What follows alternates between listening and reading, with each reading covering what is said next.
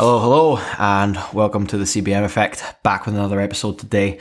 I hope that you are well, whatever it is you're up to, and I hope that you're enjoying the summer and nice weather that comes with it. So, I want to touch on what I feel is an incredibly important and incredibly underlooked aspect of progress today. Um, whenever you see things on social media, people posting, you just see the same regurgitated information calorie deficit, calorie deficit.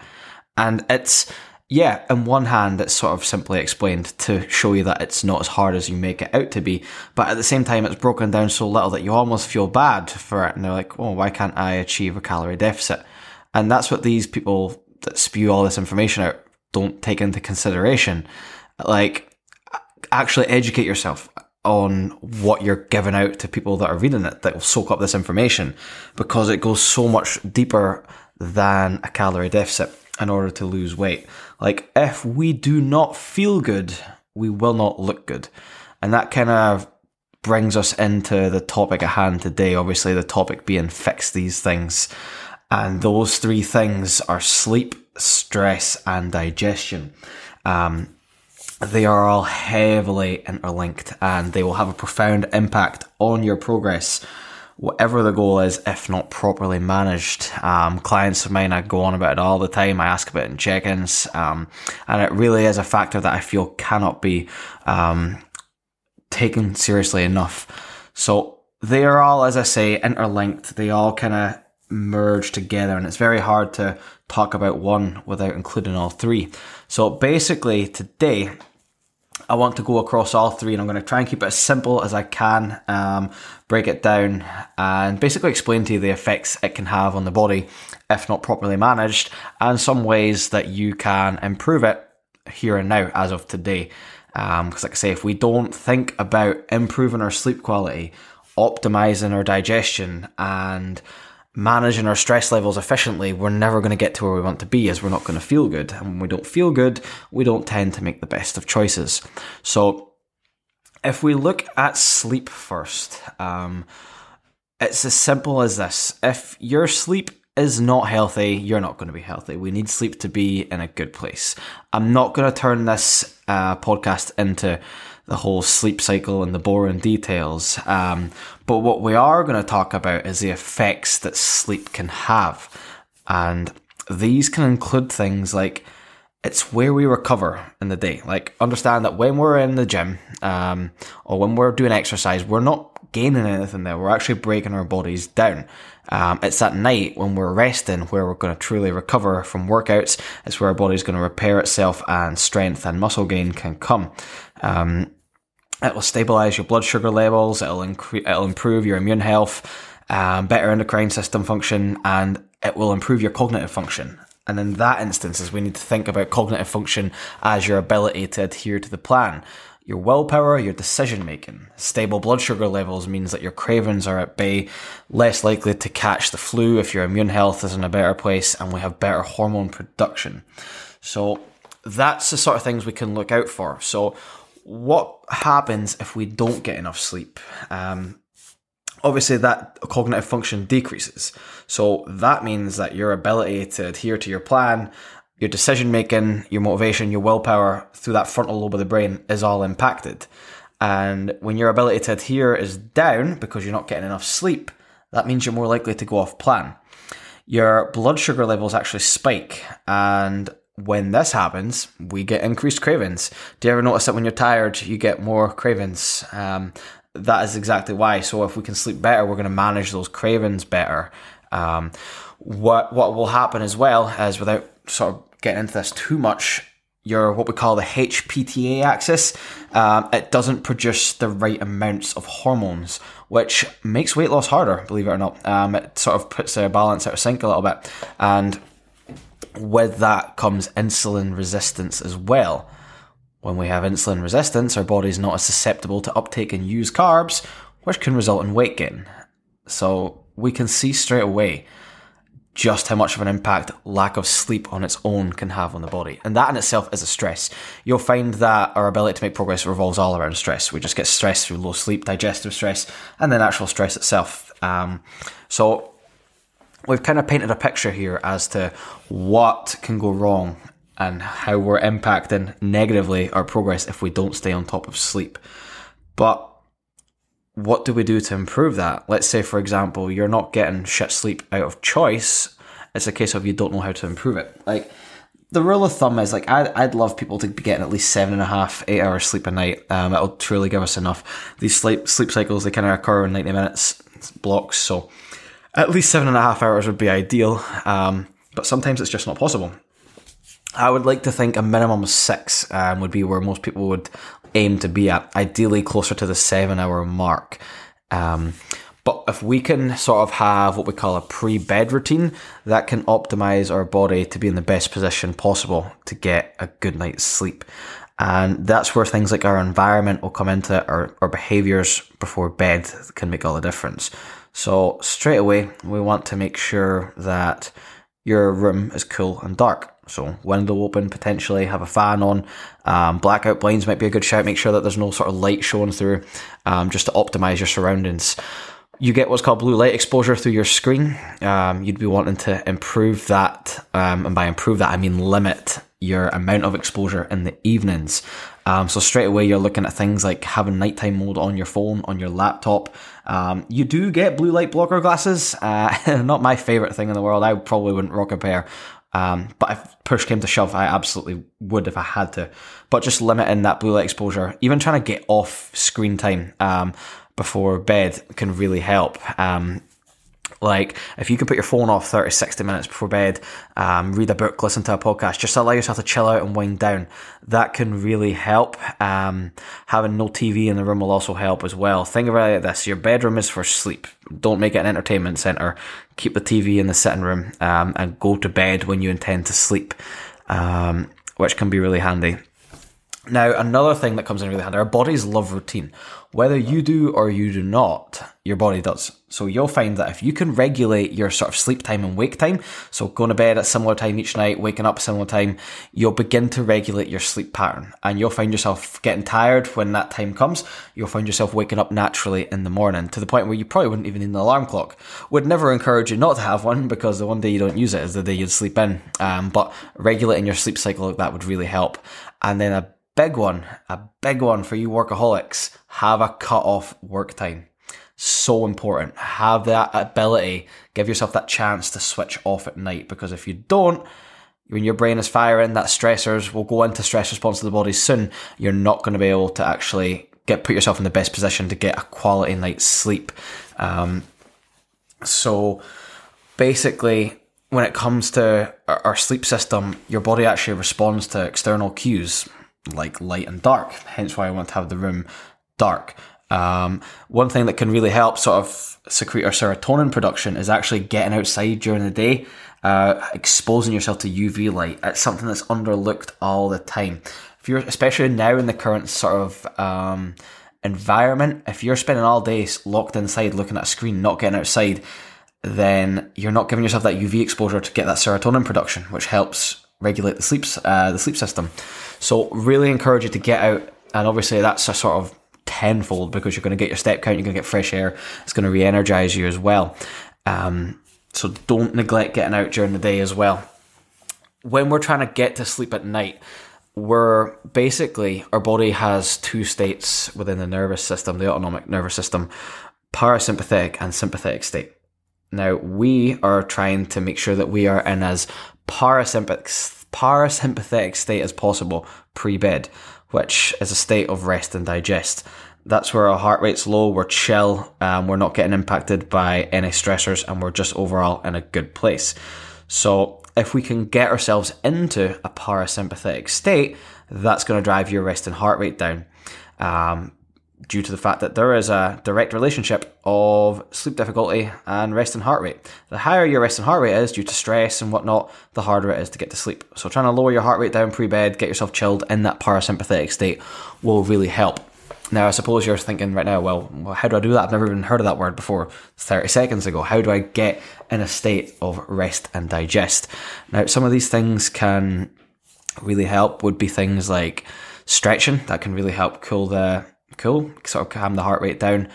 You can get meditation, breathing activities, um, one thing I have actually personally trialed is deep breathing before bed, guided breathing. So like for 10 minutes before bed, you've got all your conditions I've already stated, and then you take a 10 minute period, breathe in for six seconds, breathe out for six seconds. Really works nicely, um, puts you in a very relaxed state.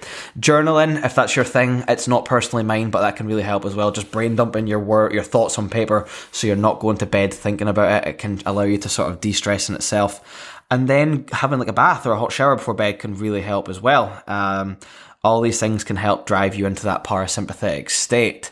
Um, now, what we need to sort of decide as well is how how do we know if our sleep quality is poor?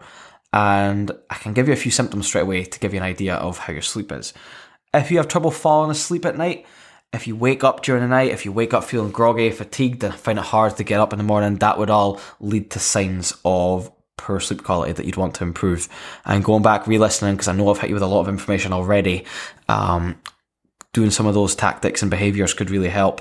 Um, and I just want to touch on this point really quickly. Um, a sort of under, misunderstood fact. So a lot of the times I'll ask someone if they wake up during the night and they're like, yeah, I'll wake up because I need to pee. Now, you do not wake up because you need to pee. You wake up because your sleep quality is poor and you need to pee. Do you ever notice when you get a really good night's sleep, you're absolutely bursting for the toilet in the morning? Well, why didn't you go during the night? Because your sleep quality was good. If your sleep quality is good, you do not need to wake up, or you will wake up a lot less. There are supplements you can take at night as well um, to help improve things. Um, you can look at things like ashwagandha, you can look at things like magnesium, biglycinate, um, zinc, and there's a few other sort of sleep formulas that you could take, but I would really focus on improving your sleep hygiene first and foremost before relying on supplements. Um, but trying some of that could really help. Um, now we move on to the subject of stress. Now we will take what we call the autonomic nervous system, as I've described, and you've got two branches. You've got the parasympathetic nervous system and the sympathetic nervous system. Now, these are rest and digest versus your body's fight or flight response. Two very different responses with two very different jobs. Um, and how you manage your stress will dictate what sort of state you spend the majority of your time in. Now, I'm not going to dive too much into the differences, but essentially, parasympathetic rest and digest is where your heart rate's low, digestion is occurring, um, intestine activity is stimulated, so digestion occurs, um, and it inhibits glucose production and release. Whereas sympathetic, I mean, you're in that state of fight or flight, you've got cortisol and adrenaline released, digestion is inhibited, it inhibits your intestines activity, which kind of go hand in hand, heart rate is high. Think about high heart rate and sleep difficulty. If you're in a state of stress, it will be a lot harder to sleep, given the fact that that cortisol is released and floating about in the body. So this is where things get interesting because you might th- find yourself thinking, "Oh, I'm not really stressed though," and I guarantee you are. Now, our body it doesn't understand what the stressor is. It only knows how to respond to it, if that makes sense. So, for example, um, you get a text that you got to meet with your boss at work tomorrow, and you get a bit nervous about it, or you're held at gunpoint. That's a very extreme.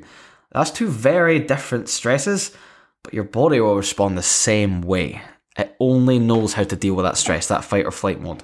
And by having your stress high all the time, you're going to spend a lot of the time in that sympathetic state. You'll have problems with digestion, you'll have problems with sleep, and that high stress response of the body.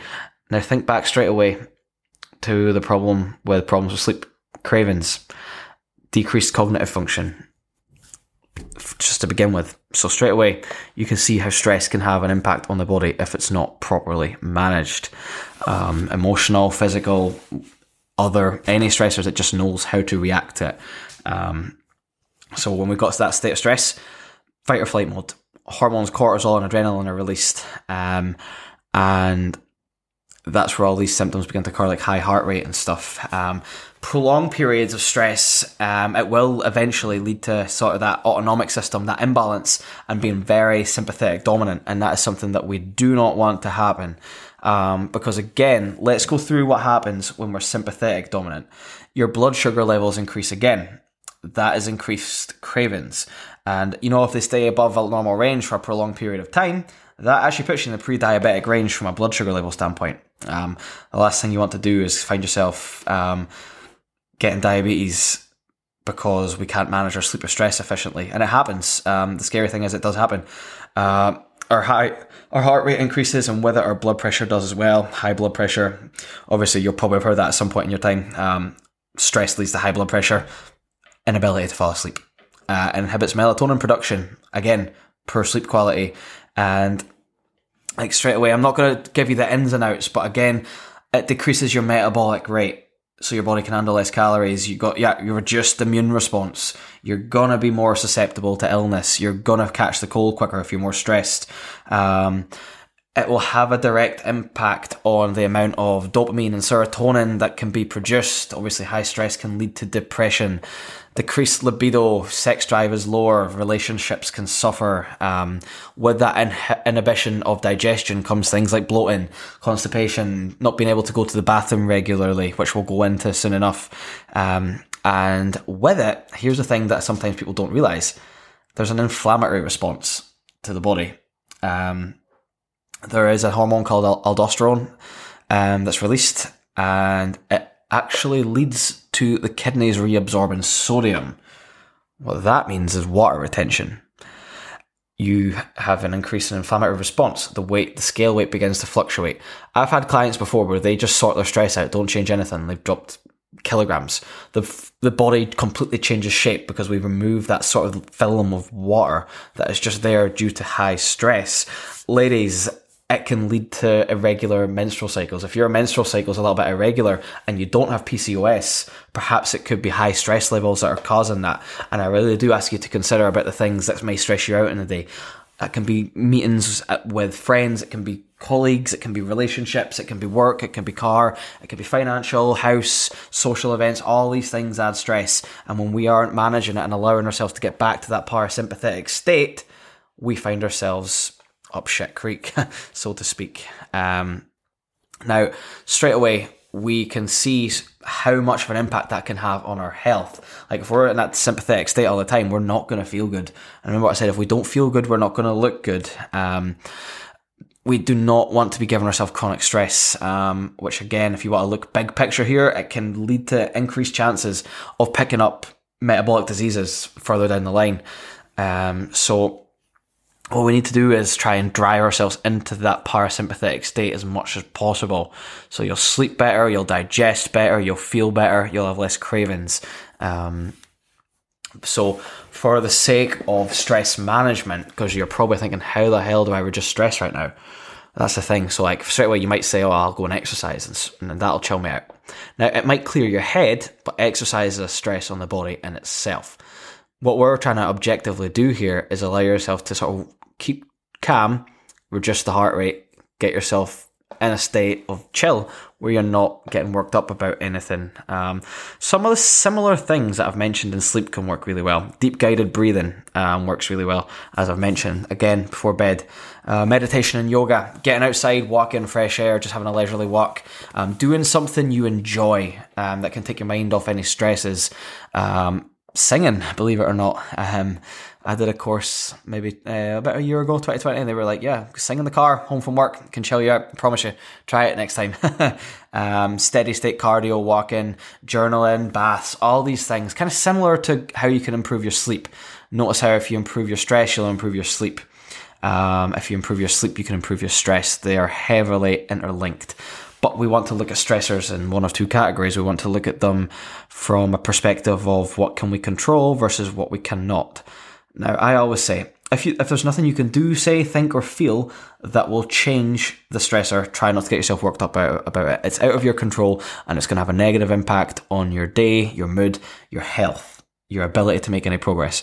Versus the ones that you can control. For example, if your house is dirty and it's stressing you out, go and clean it. You can control that. Whereas a meeting with your boss tomorrow. You cannot control that. That's got to happen. So there's no point in working yourself up.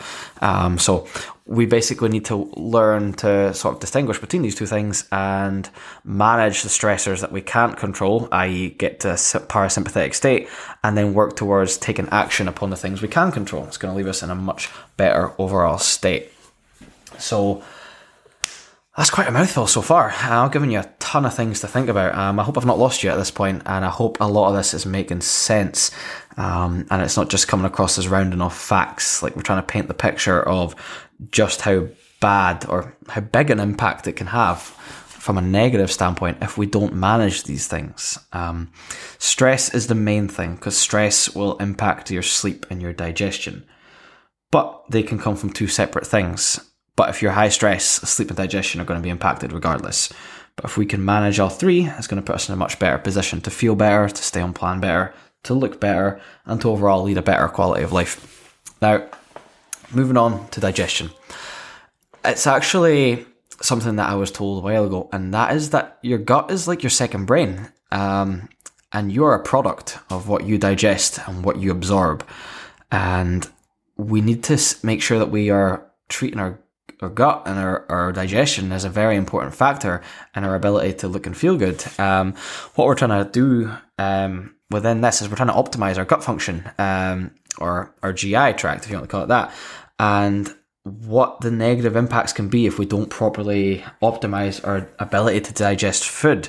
And what we need to, again, distinguish, and I really want to sort of open your eyes here, is what you may feel as normal isn't normal. There's a lot of people living very unhealthy lives that they treat it as normal. Um, a lot of things like poor sleep quality, those symptoms I, man- I mentioned straight away. Spending time in high chronic states of stress, not normal. Digestion.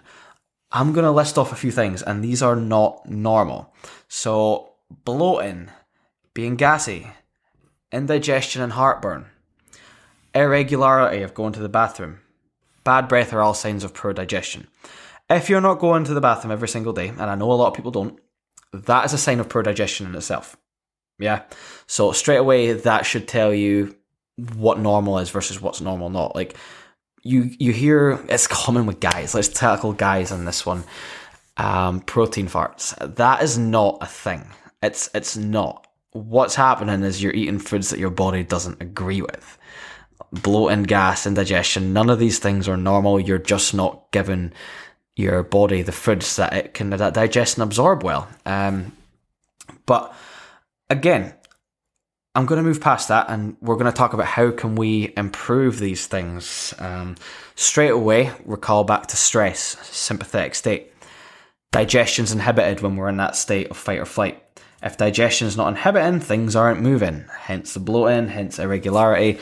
So inflammation. And if we can manage our stress, you might find straight away that improves the bloating problems you might have. You might um, find that you're, um, you have less problems in the digestion front. Um, it could be poor sleep management, poor sleep quality, less than optimal sleep pre-bed routine, which leads to that stress, which leads to digestion problems. Like, and I'm, I'm beginning, I'm hoping that you're beginning to see how these things are all related. And we can't just look at one, but we need to look at it as a big picture. Um, there is also the fact that like your poor digestion could just be food intolerances, as I've just kind of mentioned. Um, I don't think that there's any food that we shouldn't be allowed to have, but we should stay away from the foods our body doesn't absorb well. You can take things like lactose intolerance. I know far too many people that have it, but they'll take the pain. And you know what? Fair enough. But if there's something that really causes you a lot of discomfort and pain, I would encourage you to stay away from it.